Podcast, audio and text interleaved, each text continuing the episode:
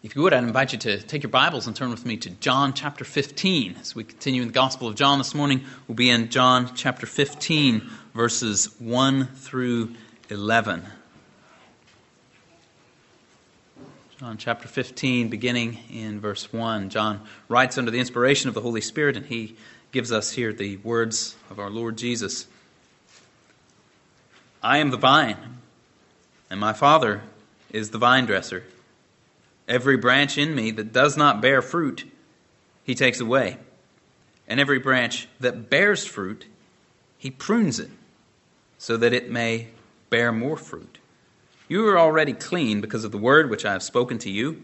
Abide in me, and I in you. As a branch cannot bear fruit of itself unless it abides in the vine, so neither can you unless you abide in me.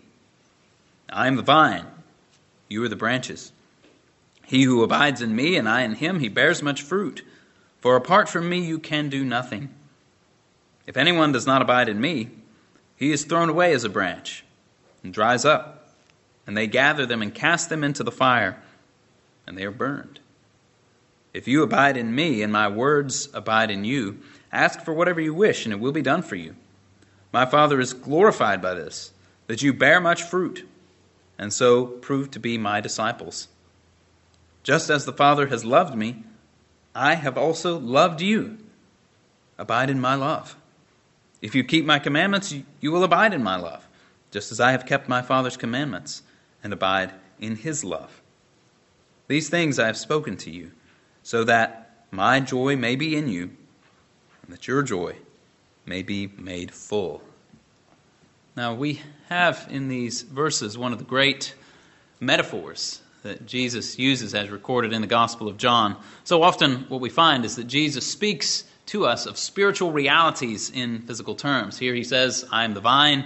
Other places we find our Lord proclaiming that he is the, the bread of life, or that he is the door, or that he is the good shepherd. And of course, what he means in using those figures of speech is not that he is a, a loaf of physical bread or a wooden door with boards, or that he found employment on a hillside tending sheep, but Rather, what he means is that he fills all of these roles in a spiritual sense.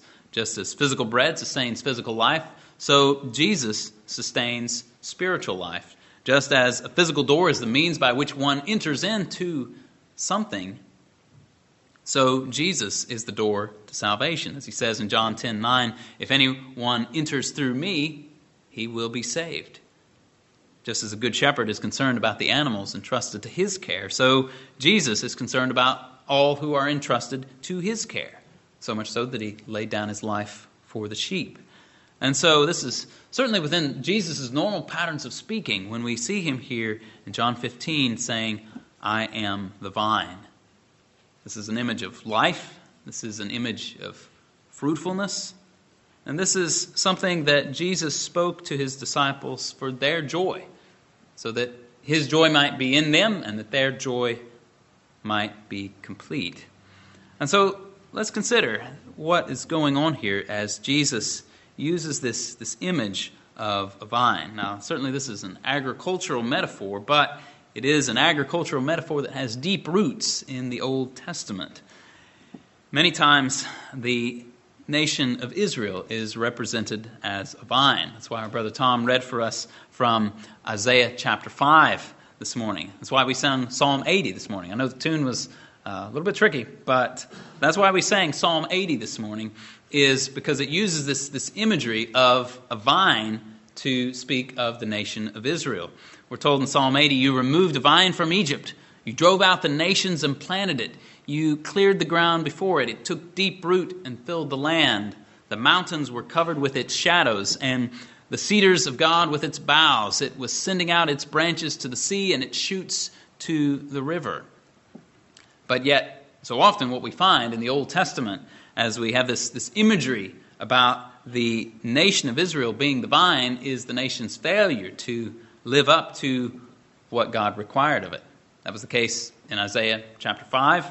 That was the case in Psalm 80 as well. That's why Psalm 80 is a prayer for God to revive the nation. There's this common refrain that's used in Psalm 80 with slight variations, but it shows up three times.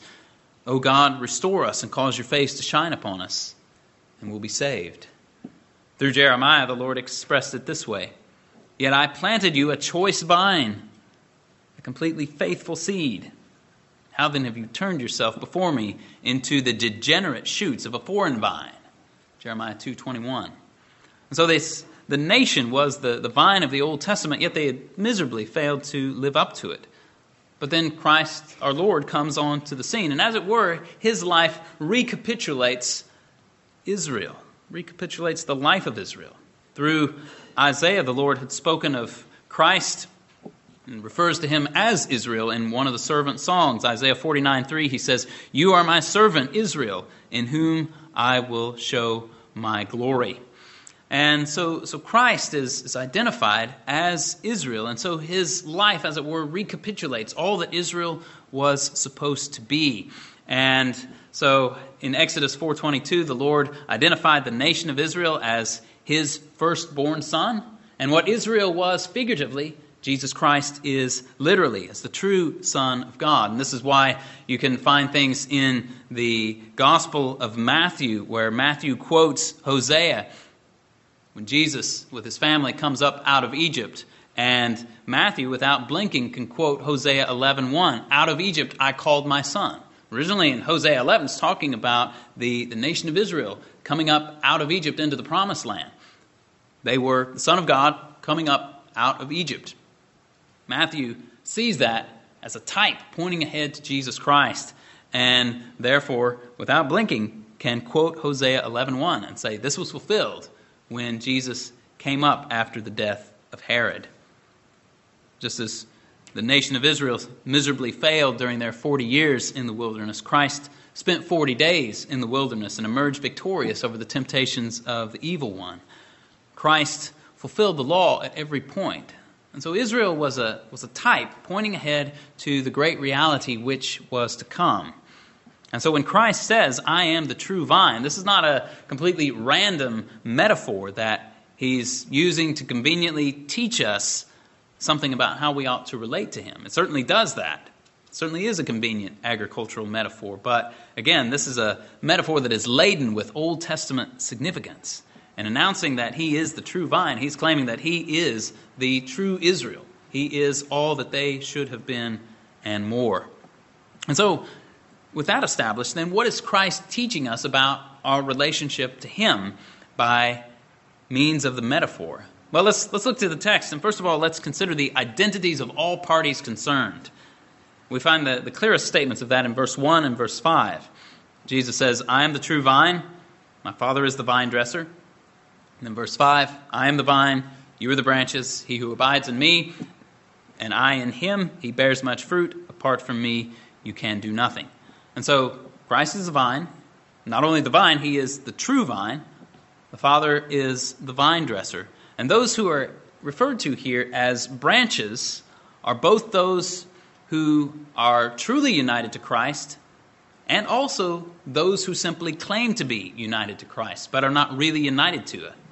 Now, this might strike us as odd at first that even false and temporary disciples are referred to here as branches, but this will become clearer as we consider the various aspects of the passage that is before us. So, the work of the Father as the vine dresser and the two types of branches are described for us there in verse 2.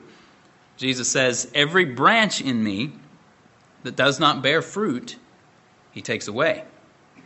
And every branch that bears fruit, he prunes it, so that it may bear more fruit. As the vine dresser, the Father takes away those branches that bear no fruit, and he prunes those that do bear fruit. Now let's consider each of these two actions in turn. First, the Father takes away these branches in Christ that do not bear fruit. Now, you might well wonder how is there any such thing as a branch in Christ that does not bear fruit? How is there any such thing as that reality that Jesus describes in verse 6 by saying, If anyone does not abide in me, he is thrown away as a withered branch and dries up, and they gather them and cast them into the fire, and they are burned. What's this all about?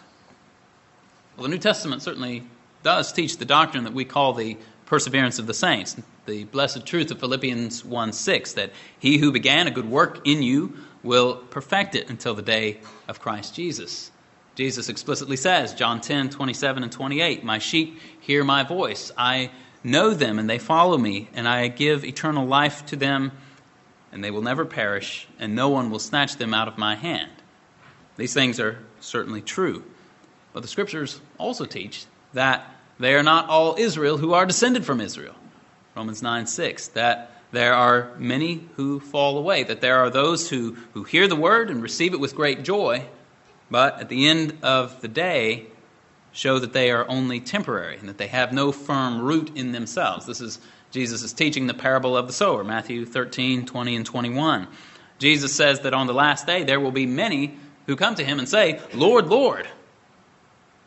But yet they won't enter the kingdom of heaven. And these were people who evidently supposed themselves to have been his followers. They supposed that they were his followers on account of the great works that they had done. They said, Lord, didn't we, didn't we cast out demons? Didn't we do these great miracles in your name? But Jesus says that he will say to them that he never knew them. They practice lawlessness, and so they will be sent away to judgment. Matthew 7 21 to 23. It is the sad reality of those who profess Christ but have not actually been born again. Their connection to Christ is shallow, simply external, and therefore only temporary. John described such people in this way in uh, 1 John 2:19 when he said they went out from us, but they were not really of us. For if they were, had been of us, they would have remained with us. But they went out so that it would be shown that they all are not of us. And Jesus describes such people here in John 15 by saying that they do not produce fruit, that they do not abide in Him. And the two are closely connected, they go hand in hand. If you don't abide in Christ, you won't produce fruit. And the proof that you are not abiding in Christ is that there is no fruit, because that vital and life giving connection will necessarily manifest itself in fruit. And the consequence is that if you don't abide in Christ and produce fruit, then you are treated as a non believer, cut off and thrown away for judgment, because in fact, that is what such a one actually is a non believer. They are turned over to, to the judgment that awaits all unbelievers, thrown into the fire and burned. The judgment described there in verse 2 and verse 6 is specifically, as Jesus' words, it pointed toward those who have pretended to be believers, who appeared to be believers. Unbelievers who make no profession certainly will be judged, gathered up and thrown into the fire, but they will not, as it were, be cut off from Christ as unfruitful branches because they had never made any profession of being in Christ, never made any claim of being a Christian. And so, as the vine dresser, the Father throws away those branches that don't abide and that, that bear no fruit. But the Father also performs a role in the lives of those who do bear fruit. The second part of verse 2 tells us that every branch that bears fruit, he prunes it so that it will bear more fruit. This second half of verse 2 points out a couple of things to us. The first thing that we must observe is that bearing fruit is something that admits of degrees. Some bear fruit, some bear more fruit. Obviously, as Christians, our goal should be to bear more fruit, to bear much fruit, so that the Father is glorified. But we should not draw the false conclusion that the one who bears few fruits is the same as the one who bears no fruit. A man may be a weak Christian and yet a true Christian. The second thing that we observe here in the second half of verse 2 is that the Father is at work in the lives of those who bear fruit so that they may bear more fruit. He prunes, or it could also be translated as cleans, every branch that bears fruit so that it may bear even more fruit. Pruning means that you cut off something that shouldn't be there so that it will be a better plant in the end. Now, having grown up on a nursery, I've, I've trimmed some plants and trees in my time. Most of my experience has been with ornamental plants as opposed to uh, fruit bearing plants. Ornamental plants are trimmed so that they might look better. Fruit producing plants are pruned so that they will bear more fruit. Now, a few years ago, uh, Ruby and I planted a plum tree in our yard, and it hasn't been producing much fruit. And this year was this year's pretty bad, the big zero. And so our uh, our plan is is to try to try to do some reading how our how our plum tree is supposed supposed to be pruned, and then to to prune it so as to uh, try to help it into producing some fruit. We need to cut some branches in hopes that this tree will become fruitful. And this, Jesus says, is what God the Father is doing in the lives of true believers. It's in the process of cutting off what shouldn't be there so that more fruit might be produced. Now, I have to admit, in all of uh, trees and bushes that I've trimmed, I've never had a tree or a bush talk back to me after I trimmed it. But can't you imagine someone standing there with shears and trimming a plant and the, the tree yelping a little bit? Ouch! That that hurt, right? This was this was a part of me, and you chopped it off. And it's much the same when we're pruned by God. A lot of times it really hurts when God cuts off the dead wood and the growth that shouldn't be there. But He does it for our good so that we may be more fruitful and more faithful in His kingdom. And this is what the writer to the Hebrews is getting at when he says that all discipline for the moment seems not to be joyful but sorrowful. Yet to those who have been trained by it, afterwards it yields the peaceful fruit of righteousness. Right? Discipline for the purpose of yielding the peaceful fruit of righteousness. That's Hebrews 12 11. And in connection with what Jesus says about the Father's work in, in pruning or cleaning, notice there in verse 3 what Jesus says about the current state of the disciples. He's using there the, the noun form of the verb that he had used in verse 2, that verb that could be translated prunes or cleans. He uses the, the noun form of that there in verse 3. You are already clean because of the word which I have spoken to you. Now, this doesn't mean that they were already pruned perfectly or that they would never need to be pruned again, but nevertheless, it does mean that the initial work had been done. Compared to the world, they were clean. They were incorporated into Christ. They had received his word and believed it in faith. They had been born again of that imperishable seed, which is the living and enduring Word of God, and they were abiding in Christ.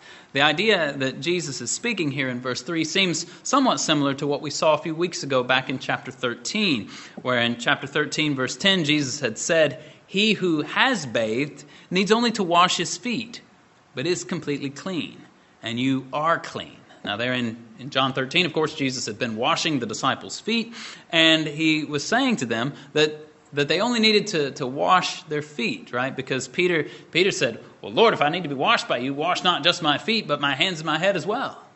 And Jesus said, Jesus said, No, you've, you've already, you all, already are clean. You've already had your bath. You just need your feet to be washed. And so, uh, there as here, the, the idea seems to be that the initial change, the, the main cleansing, had occurred. But nevertheless, just as in John 13, the feet still need to be washed, so here in John 15, there still needs to be pruning that is applied to the people of God. Nevertheless, despite having been told in verse 3 that they are clean, they are commanded by Christ there in verse 4 to abide in Him. That is, to remain or to continue in Him. And the reason is clear there in verses 4 and 5. As the branch cannot bear fruit of itself unless it abides in the vine, so neither can you unless you abide in me. He who abides in me and I in him bears much fruit, for apart from me you can do nothing. And we see here something that the Christian life is not simply about beginning well, but it's also about continuing well. We saw this in Jesus' words back in John 8:31 where he said, "If you continue in my word, you are truly disciples of mine." This is important. Continuing is critical. It's not simply the one who begins to profess faith in Jesus who is saved, but it's the one who continues to profess faith in Jesus. It's not the one who begins in Christ's word, but the one who continues in Christ's words who is saved. Because the one who continues in Christ's word is, in fact, the one who abides. Christ requires that his people bear fruit. And what kind of fruit does he require? What kind of fruit is it that's, that's brought forth from this vital and life giving union between the branch and the vine? Well, Paul's prayer for the Colossians in Colossians 1.10 was that they would bear fruit in every good work. Our Lord requires the fruit of good works. This is the, the fruit that he's looking for. And so what are good works? Scriptures speak of good works. Even the people of the world sometimes speak of good works. But what are good works? How can we tell? What standard should we use? Is the standard of measure simply the, the intention of the doer? I meant to do something good, therefore it's good? Or is it something that's more objective than that? Some people think they are performing good works, while other observers of those works might think the works are evil. So, who gets to decide whether a particular deed is good or bad? In answering that question, I think I would borrow the language of the 1689 Baptist Confession when it said that good works are only such as God has commanded in His holy word, and not such, uh, or no such, as without the warrant thereof are devised by men out of blind zeal or upon any pretense of good intentions. In other words, good works are the things that are commanded by God, and not such things that we make up in our own minds and say, well, this is a good work, I'm going to do it. Good works are those that God has commanded us in His Word and for which He has given us a warrant in His Word. And a bit of reflection, I think, will, will simply bear out the truth of this. The standard for what constitutes a good work as being good has to be Scripture. It's not simply what someone happens to think is, is good. If the thing that constitutes a good work is simply the intention or the, the misguided zeal of the doer, then there would be no end to absurdities that could result. What some would consider to be good, others would consider to be evil. And people would justify all manner of wickedness simply if they had a good goal in mind would say that the end justifies the means. And Paul says in Romans 3:8 that those who say, "Let us do evil that good may come," are justly condemned. And so the standard for what constitutes a good work, a good fruit, has to be the word of God. Otherwise, we would not only become advocates of works that are explicitly evil, but we would stand in danger of burdening ourselves with uh, extra biblical requirements that are not requirements at all we would stand, stand in danger of doing what is denounced in Colossians 2 20 through 23, where Paul says, If you have died with Christ to the elementary principles of the world, why, as though you were living in the world, do you submit yourself to decrees such as do not handle, do not taste, do not touch, which refer to things destined to perish with use, in accordance with the commandments and teachings of men? These are matters which have, to be sure, the appearance of wisdom and self made religion and self abasement and severe treatment of the body, but they are of no value against fleshly indulgence. So you may notice here that in our text, Jesus doesn't simply turn the disciples loose and bid them to do whatever they think might be good. He doesn't do that. Instead, he calls them back to his word. You see it there in verse 7. You see it also in verse 10. He calls them to have his word abide in us calls us to keep his commandments. This is how we produce good fruit. And when this spiritual fruit is produced, it indicates that, that the one who has produced this fruit actually has spiritual life. Producing fruit is a sign of life, and likewise, a lack of spiritual fruit, in other words, the absence, complete absence of this godly fruit indicates a lack of spiritual life. The only way for a branch to bear fruit is for the branch to remain in the vine. The vine is the source of life, and if the branch separates itself from the vine, then fruitlessness and death are the only outcomes. This spring, I had cut some vines that had grown up on, on some of our trees, and uh, you know cut them off kind of low. I didn't have to climb all the way up and pull them all down. You just, just cut them off, cut them off low, and within a day or two, it was it was pretty evident that they were dead.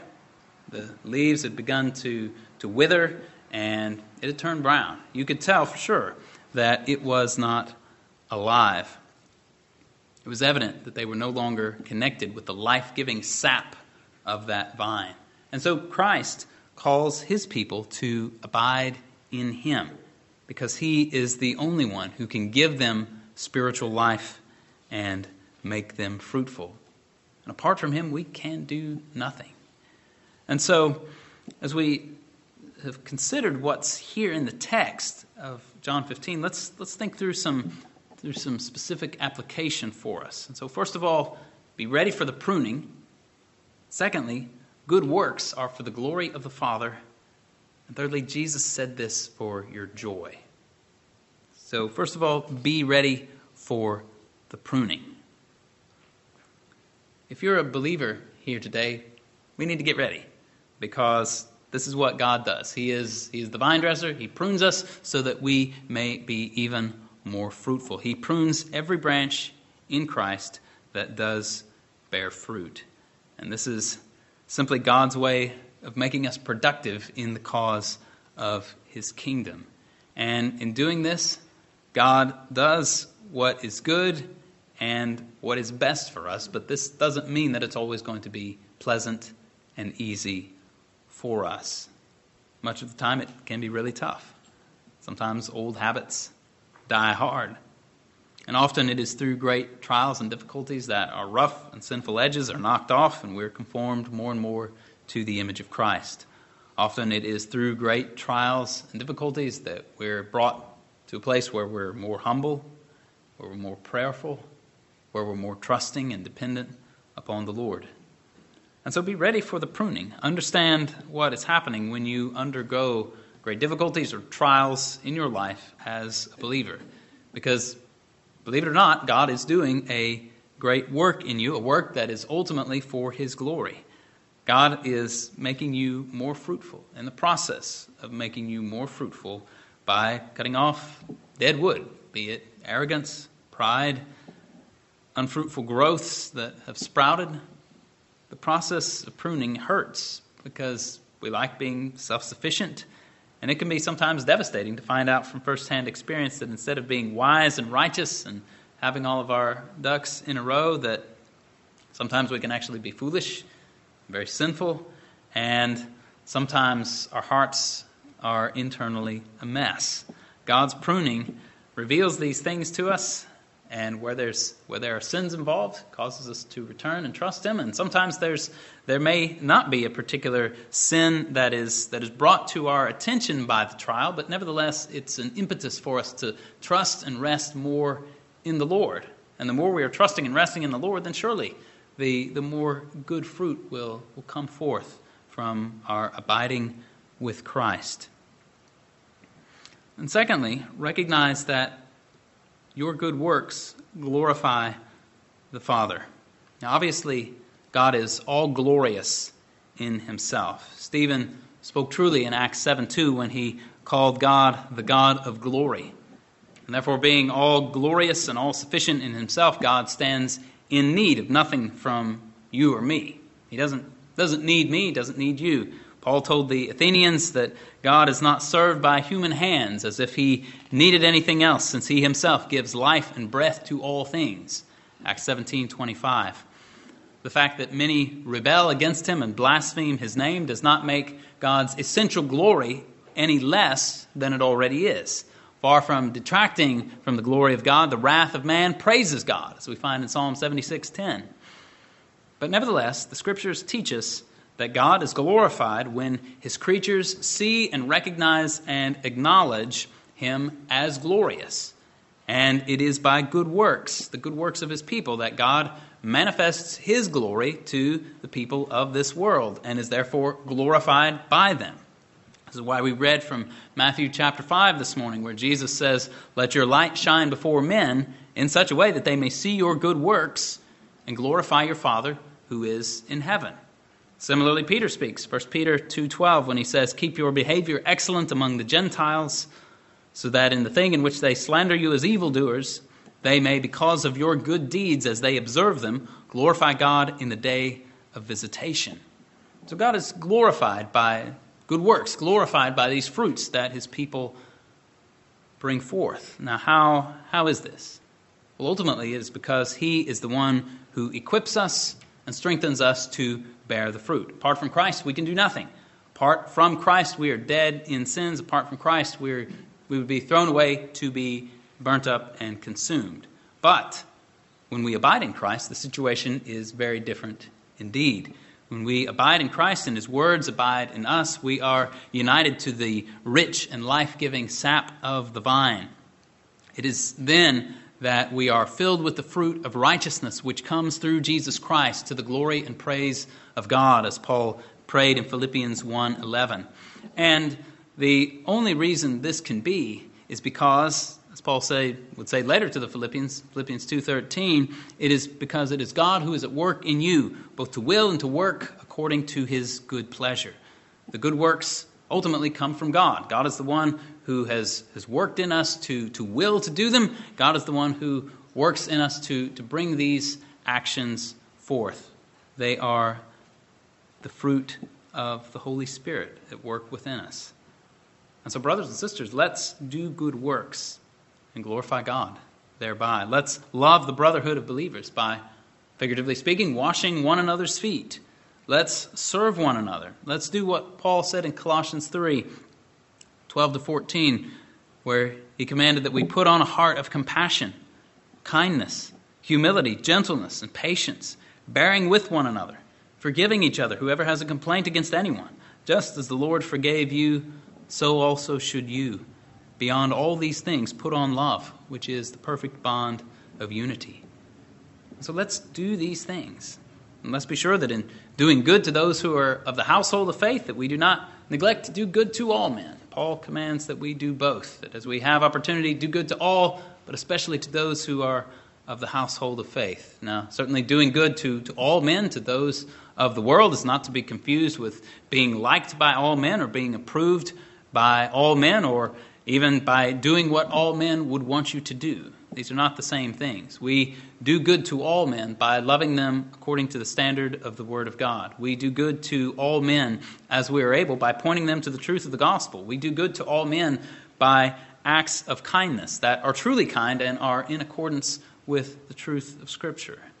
And so let us then, by the grace of God and by the life that comes to us through Jesus Christ, do these good works Let's be filled with, with good works and be quick to give all glory and praise to God so that all will glorify God on account of the good works and we show ourselves to be true disciples of Jesus Christ. And thirdly, notice that Jesus said these things for your joy. He says this in, uh, uh, he gives us First, a, a promise about prayer there in verse 7. He says, If you abide in me and my words abide in you, ask whatever you wish, and it will be done for you. Now, as we considered a few weeks ago back in chapter 14, we, un- we need to understand that statements like this are not a blank check that God will automatically give you absolutely anything that your lips may utter in prayer, but rather it is to be taken in its context as a strong encouragement to pray. If we're abiding in Christ and Christ's words are abiding in us, then we're going to be in the right place, spiritually speaking. This will lead to effectiveness in prayer because the things that we ask for will be in accordance with the will of God. If we're abiding in Christ and His words are truly abiding in us, then the things that are nearest and dearest to our hearts are going to be those things that tend toward the glory of God and our fruitfulness for His glory. And when we're asking for the things that are in accordance with His will, we can be sure that we may ask for whatever we wish and it will be done for us. The more closely we are abiding in Christ, the more closely our desires are going to line up with the will of God. And also take note of what Jesus says there in verse 11, where he says, These things I have spoken to you, that my joy may be in you and that your joy may be full. And when Jesus tells us to abide in him and to obey him, Jesus is not only looking out for the Father's glory, Jesus is also looking out for our joy. Jesus is most concerned about the glory of God because obviously that is most important. But Jesus is also looking out for our joy. And these two are not contrary to one another. In fact, the two go together perfectly.